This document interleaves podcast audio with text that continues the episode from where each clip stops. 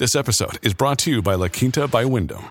Your work can take you all over the place, like Texas. You've never been, but it's going to be great because you're staying at La Quinta by Wyndham. Their free bright side breakfast will give you energy for the day ahead. And after, you can unwind using their free high speed Wi Fi. Tonight, La Quinta. Tomorrow, you shine. Book your stay today at lq.com. Families have a lot going on. Let OLLY help manage the mental load with new cognitive help supplements for everyone four and up, like delicious Lolly Focus Pops or Lolly Mellow Pops for kids. And for parents, try three new Brainy Chews to help you focus, chill out, or get energized. Find these cognitive health buddies for the whole fam at olly.com. That's O L L Y.com. These statements have not been evaluated by the Food and Drug Administration. This product is not intended to diagnose, treat, cure, or prevent any disease. This episode is brought to you by Shopify. Forget the frustration of picking commerce platforms when you switch your business to Shopify, the global commerce platform that supercharges your selling wherever you sell. With Shopify, you'll harness the same intuitive features, trusted apps, and powerful analytics used by the world's leading brands. Sign up today for your $1 per month trial period at shopify.com slash tech, all lowercase. That's shopify.com slash tech. Welcome to the New Books Network. Welcome to the Scholarly Communications channel on the New Books Network. My name is Jen Hoyer, and today I'm joined by Jessa Lingel, author of The Gentrification of the Internet, published by University of California Press in February 2023.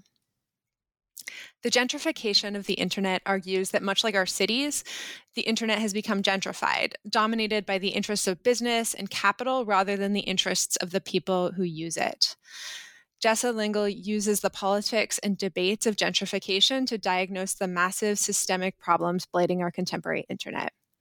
But there are still steps we can take to reclaim the heady possibilities of the internet. And this book outlines actions that internet activists and everyday users can take to carve out more spaces of freedom for people online. Jessa Lingel is associate professor at the Annenberg School of Communication at the University of Pennsylvania in Philadelphia, uh, where she also works with the Creative Resilience Collective and the Workers' Solidarity Network. Jessa, welcome to New Books Network. Thank you so much for having me. Uh, before we get started talking about your book, could you share a little bit about yourself with listeners, where you grew up and went to school, and how you started thinking and writing about the internet? Sure. So I grew up in Northern California and um, went to UC San Diego and then moved to the East Coast and eventually found my way to working as a librarian. Um, I got my MLIS from Pratt and then I got a PhD in library science at Rutgers. And I kind of always thought that I would end up being a professor of library science. And then um, somewhere along the way, I just really felt more drawn to studying digital culture. Um, so I kind of came by internet studies and internet policy a number of other interests, but I sort of have this commitment. I like to think that's still in keeping with librarianship and thinking of information and information technologies as these resources that are only as good as they are able to serve a general public. So that's a little bit of how I came to this kind of research and um, the, the job I have now at Penn. Awesome. Thank you. Uh, so, turning to your new book, The Gentrification of the Internet, I would love if you could talk about your overarching goals for this book. Who did you write it for, and what do you hope they will take away from it?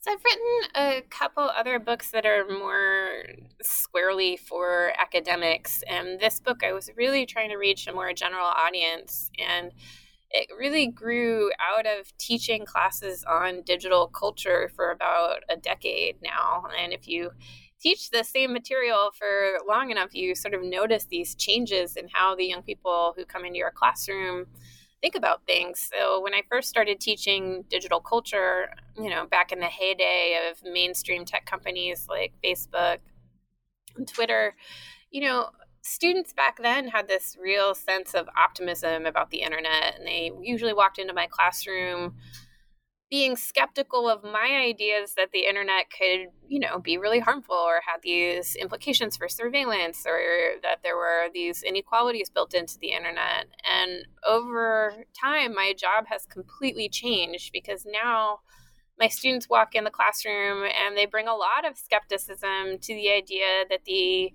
internet could ever be something that would be democratic, that it could be something that worked towards people's you know, liberation or freedom. Um, those ideas feel very out of touch um, to them. So, trying to make sense of how that radical shift happened in 10 years, I wanted to write a book that could sort of talk through those changes and talk through the development of the internet and help people see how we got the web that we have and how it could be different.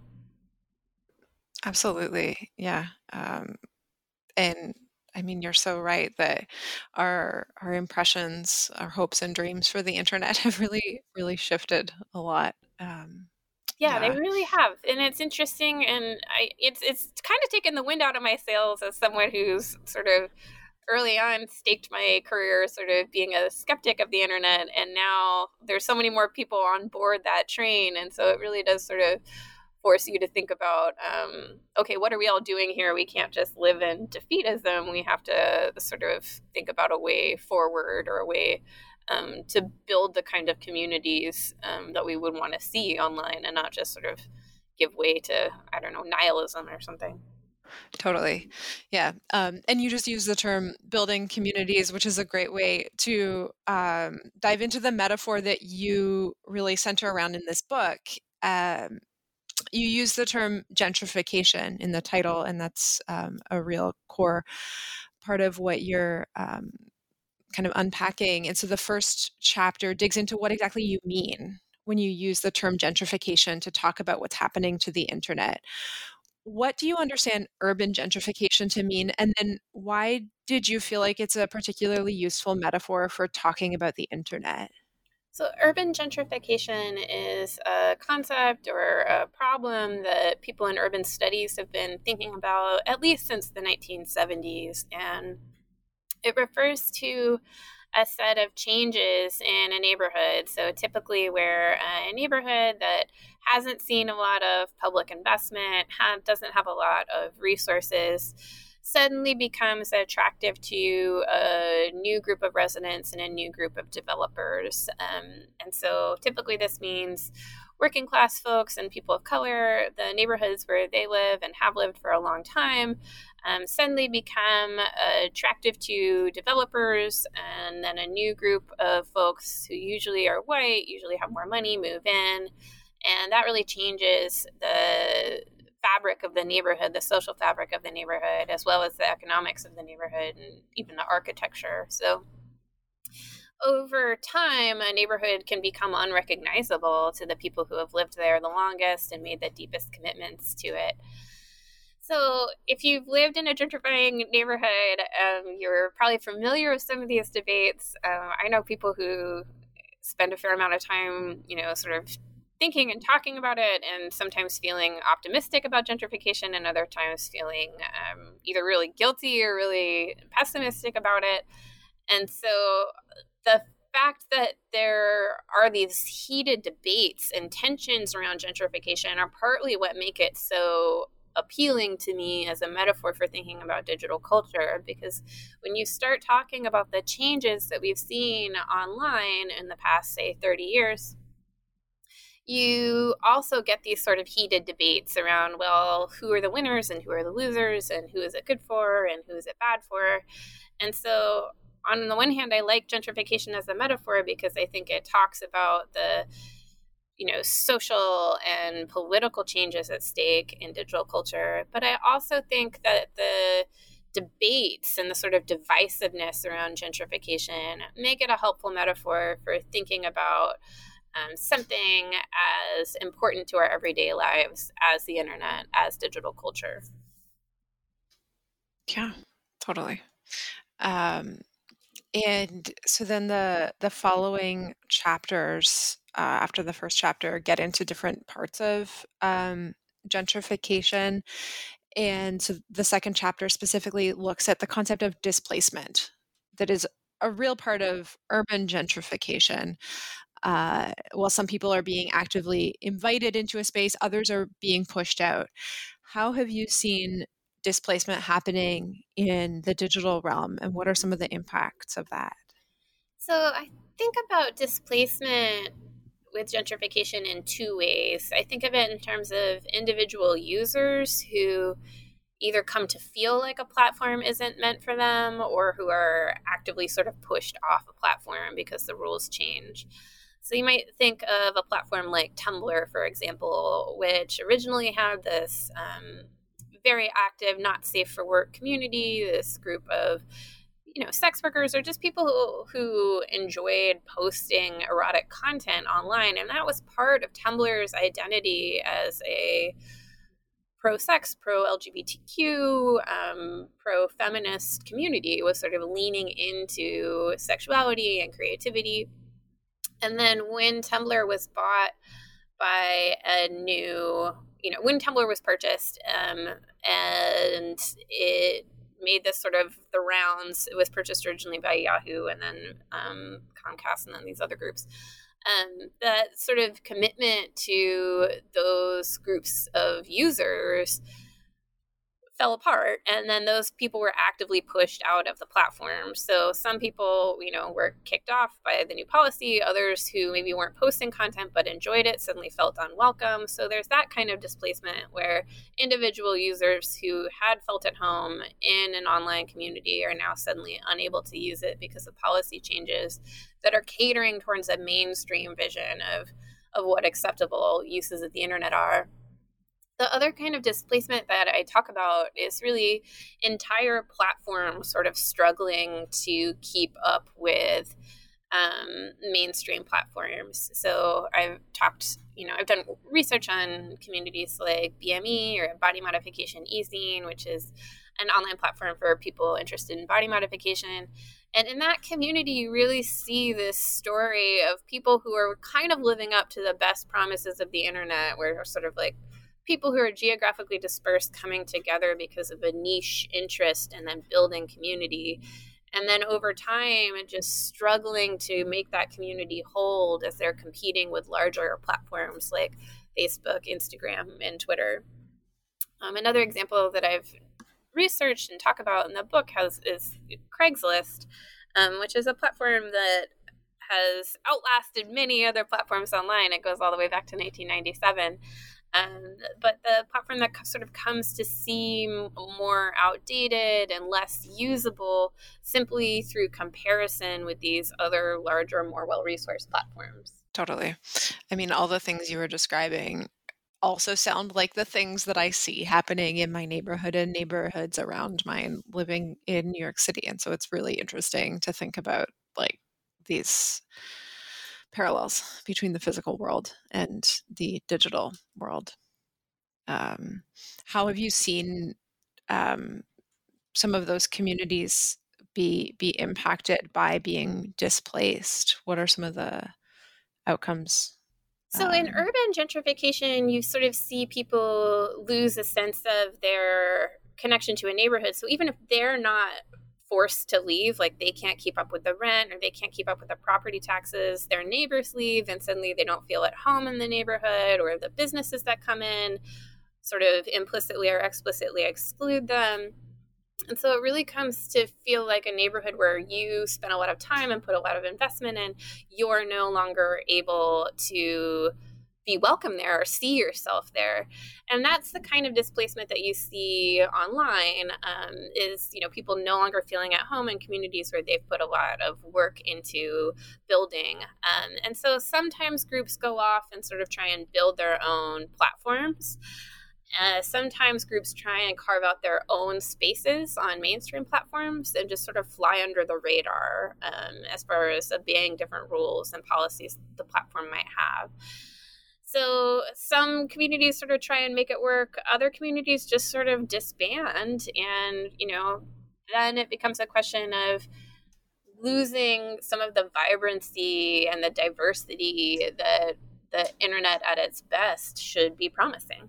Absolutely. Yeah. And the way you describe all that, like the it just makes this metaphor of gentrification so useful for understanding the nuance.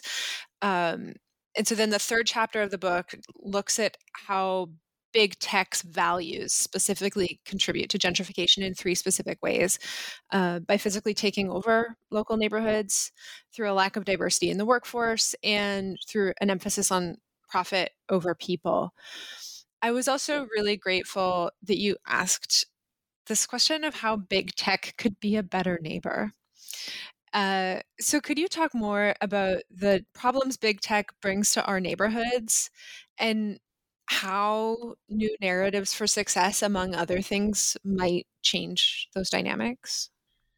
Yeah. So, there are people who are going to read the book and be like, I don't know, seems like you're really pushing this metaphor too far. And what's like the, it really seems like that's not that useful if it's so abstract.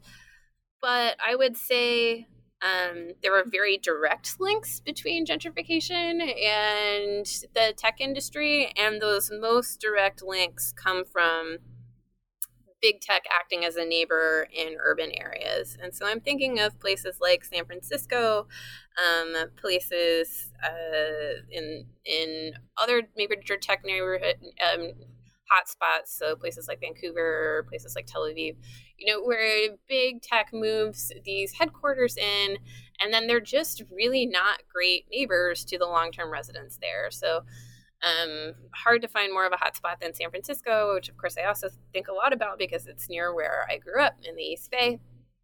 And so that's where you have very wealthy people coming in, uh, buying up property in cash um, that then forces out long term residents. And even when it doesn't force them out, um, people just acting in ways that make it very clear who they think the neighborhood is for. So there was a famous case of a bunch of tech workers um, creating a platform to like reserve a basketball court in San Francisco and then pushing literally saying to neighborhood kids who had played there for years, you can't play here. We reserved this spot online. Um, or sort of like tech guys writing these sort of manifestos about homelessness in San Francisco and sort of complaining about the problem of poverty as if they don't have any role in, say, jacking up rents or making um, mortgages unviable for normal working class people. And so in that sense, you can look at big tech and say they are actively contributing to gentrification in these major tech zones. And also on an individual level, you know, some of these tech workers just feel very entitled to be really bad neighbors um, to long term residents. Um, so that's a very direct link between gentrification as an urban phenomenon and big tech. Yeah, yeah, absolutely.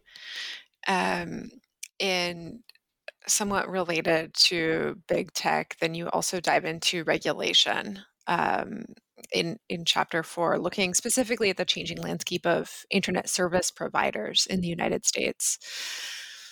How has policymaking played a role in creating the internet we use today? And how is it directly resulting in forces that gentrify the internet? So, in that chapter, I'm really trying to get into um, some of the nitty gritty of how the internet works. And so, in some ways, it's like one of the driest arguments, but it's also like, um, you know, kind of fundamental to how the internet works and some of how the decisions that we've made about the internet's infrastructure also reflect priorities of commercialization over creativity. So in the United States, you know, ISPs or internet service providers are uh, basically a series of monopolies. So in most parts of the country, you you have the choice of one internet service provider, maybe two.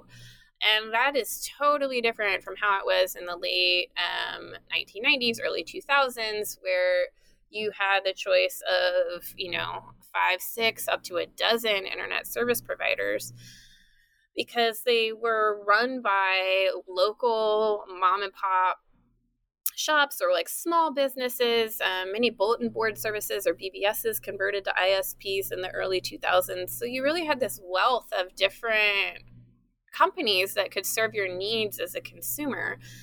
And then over time, that sort of diversity, that sort of community focus role of an ISP shifted and has become what we have now. Um, I live in Philadelphia, the home of Comcast. So, like, we are lucky here that we can choose between Comcast and Fios, but um, most people across the country are not able to have that choice. And even when you only have a choice between two competitors, it's bad for consumers just in terms of price because more competition usually drives price down.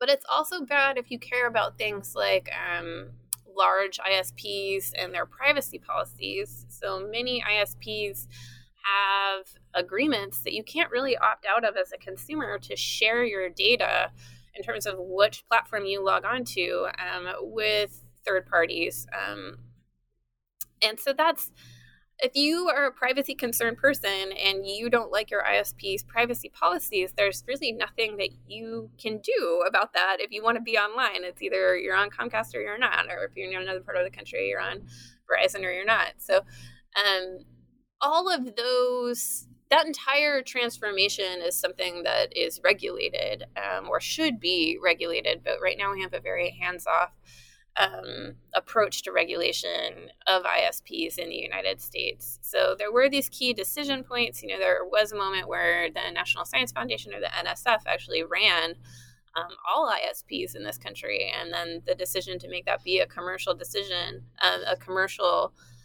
um, entity. You know, the ISPs would be commercially run rather than by the federal government. Is something that really kicks off the commercialization that we've we've seen today. So, um, there were these different moments when we could have invited more regulation in, and if we had done that earlier, we might see a very different landscape than what we have today. Yeah, absolutely. And I mean, like you mentioned, I think one of the one of the things that we definitely see at places where I live, where you know, like Brooklyn feels like it was carved up into um, a couple of ISPs who each get a section. Um, we we see that really directly in how there's no price competition. But then I was so grateful that you brought out like these other impacts, like you mentioned the um, the inability to dispute privacy policies, and um, there's a lot for us as regular internet users to think about. Um, then your final chapter is titled Resistance, and it points us to what we can do you write that what's needed is more rights for users and more ways to turn feelings of skepticism and paranoia into a sense of power. Could you share with listeners some of the tactics we should explore in fighting back against the gentrification of the internet? So, this chapter came through looking at the different practices of anti gentrification activists and trying to see where they had won some successes, and then trying to think about are there ways that we can see that playing out online? And so, some of the suggestions in that chapter are are pretty familiar to folks who already have concerns about privacy or, or media regulation and Others are just small steps that people can take where you really do begin to feel yourself having more ownership over your own data or over your own time online. So, what I mean by that is, um, I call it being your own algorithm. So, it it the content that comes our way online is, as most folks know by now, determined by a set of algorithms. So when you go on TikTok, um, TikTok over time learns your preferences and then it sends you content that it hopes you will like and engage with. And um, as a result, over time, you sort of wind up seeing content that is very filtered for you. Uh, so, for example, if you are a yoga loving vegan living in an urban area, you suddenly start to see content that only reflects that those interests rather than something that might also interest you but doesn't fit into that sort of narrow filter bubble, bubble as Eli Pariser calls it. And so being your own algorithm is taking that extra step and sort of actively working to diversify the content that comes your way. So, what this looked like for me on a platform that I was using a lot, like Tumblr, was I actively started to follow a bunch of Black women comedians. And when I did that, um, after sort of looking at my online you know platform and it was like i'm following a bunch of librarians a bunch of academics um, if you you know unfortunately if we look at who librarians tend to be who academics tend to be there was like a lot wider than i wanted my online content to be. So i was like i can fix this. I'll just start following a bunch of black women comedians. And when I did that, not only did my platform become more diverse and also became a lot funnier, you know, the content that came my way, but it also just like exposed me to a set of like ambient news that I hadn't heard of, you know, like comedians bringing in news stories and current events and posting about things that I otherwise hadn't heard of. And that really sort of forced me to grapple with how much um, making small changes to the content that I interact with online can actually have this huge impact in terms of the kinds of content that comes my way. So there's that level of taking ownership of your content, division, you know, deliberately working to deliver, uh, deliberately working to diversify um, what you see and engage with online.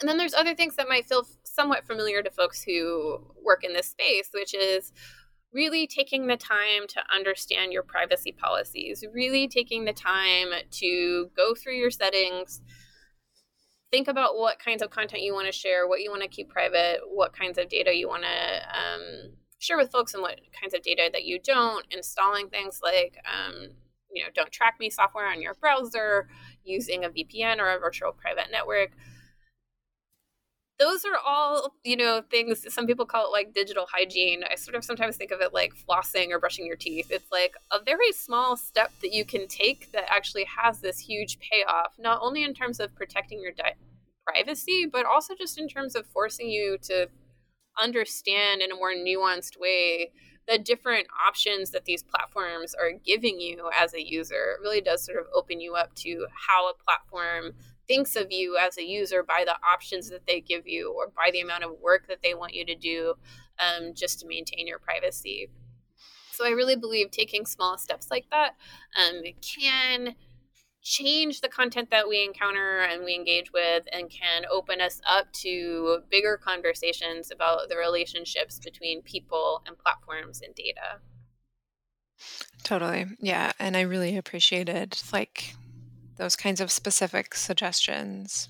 Um, and you're actually reminding me of one other part of the book. It's a very small part um, that comes after the last chapter, uh, because I'm like the kind of person who always gets a new book and flips to the back to see the bibliography. I also then noticed before the bibliography is a list of resources, and you actually list uh, a number of anti gentrification organizations and also some tech and social justice organizations that are doing this kind of work to fight gentrification in our physical neighborhoods and in the digital realm. And I was just wondering if there are any that you would really um, like to highlight, any of these organizations that um, you're really excited about some of the work they're, they're um, taking the lead on. Yeah, I really wanted for there's nothing worse than reading a book that just talks about problems and then you feel like you don't have anything to do with, you know, the criticisms that you've just learned. So I was really hoping to end the book with here are ways to get involved or you don't have to create an organization from scratch. Like here are groups that are already working on this. So I'm a huge fan of the Tech Learning Collective in New York. Um, they host workshops um, which are available online. So even if you're not in New York, you can attend. Um, and they're everything from basic tech literacy, like, you know, what is a VPN? How do you use it? Um, to privacy workshops, to coding workshops. Um, they have a really fierce commitment to feminism, to um, being queer friendly. And so I think they're really an example of a group that is working precisely at the intersection of you know technology and social justice politics. So that's one group that i'm um, really invested in.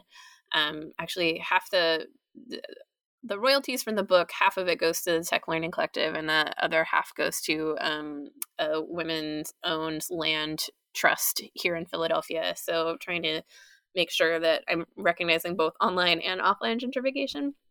The other group that i'll promote is the um, Philadelphia Community Wireless, which is a community owned internet project here in Philadelphia that I'm a part of, um, that is really trying to bring technological resources to people in a way that makes them stewards and not just users of technology. Awesome. Thank you.